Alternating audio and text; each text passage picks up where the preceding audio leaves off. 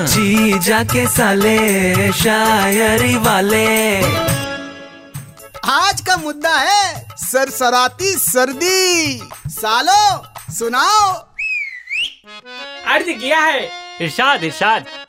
वो विवेक और संदीप के बीच का झगड़ा सुलझाने को बोल रही थी। पहले अपना ईयरफोन सुलझा लो तुम। जब कब कपाती रात में आइसक्रीम खाने को बोल रही थी। तो क्या हो गया? गरम करके खिला देते। जब उसकी गली में जाना छोड़ दिया है दोस्त।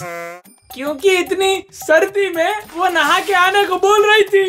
अरे यार नहाओ तो जान से हाथ धो बैठोगे और न नहाओ तो जाने मन से हाथ धो बैठोगे। अब इंसान करे क्या? अरे करना वरना क्या है? अपनी चार लाइनें सुनाओ और क्या? अर्ज़ क्या है? इरशाद अबे अबे सर्दियों में लोगों को ठंडे हाथ लगाएगा तो लोग तुझे मार के अपने आप को गर्म करेंगे। समझ गया? अरे उसे छोड़ो इधर ध्यान दो। अर्ज़ क्या है? कि दूल्हे के सुहागरात वाले दूध की हमने चाय बना ली। क्या बात है? सर्दियों में क्रश को फूल नहीं फूल गोभी थमा दी। तुम्हारा तो पकौड़े खाने का मूड हो रहा है। और घुटने पे बैठ के उससे कहा कितना सताओगी हमारे दिल का भी सोचो। वो बोली प्रपोज वरपोज बाद में करना पहले मफलर से अपनी नाक पोछो। अरे गुरु तुम्हारी बहती नाक ने तुम्हारी नाक कटवा दी है। आओ लोगों से पूछते हैं। अरे अरे अरे नहीं यार। अरे हीटर कहाँ अरे ठंडा पानी फेंक रहा है यार ये। अरे जीजा जी बचाओ कहाँ भाग गए?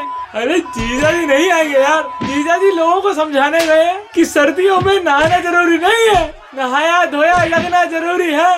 बंद कर पे। साले शायरी वाले।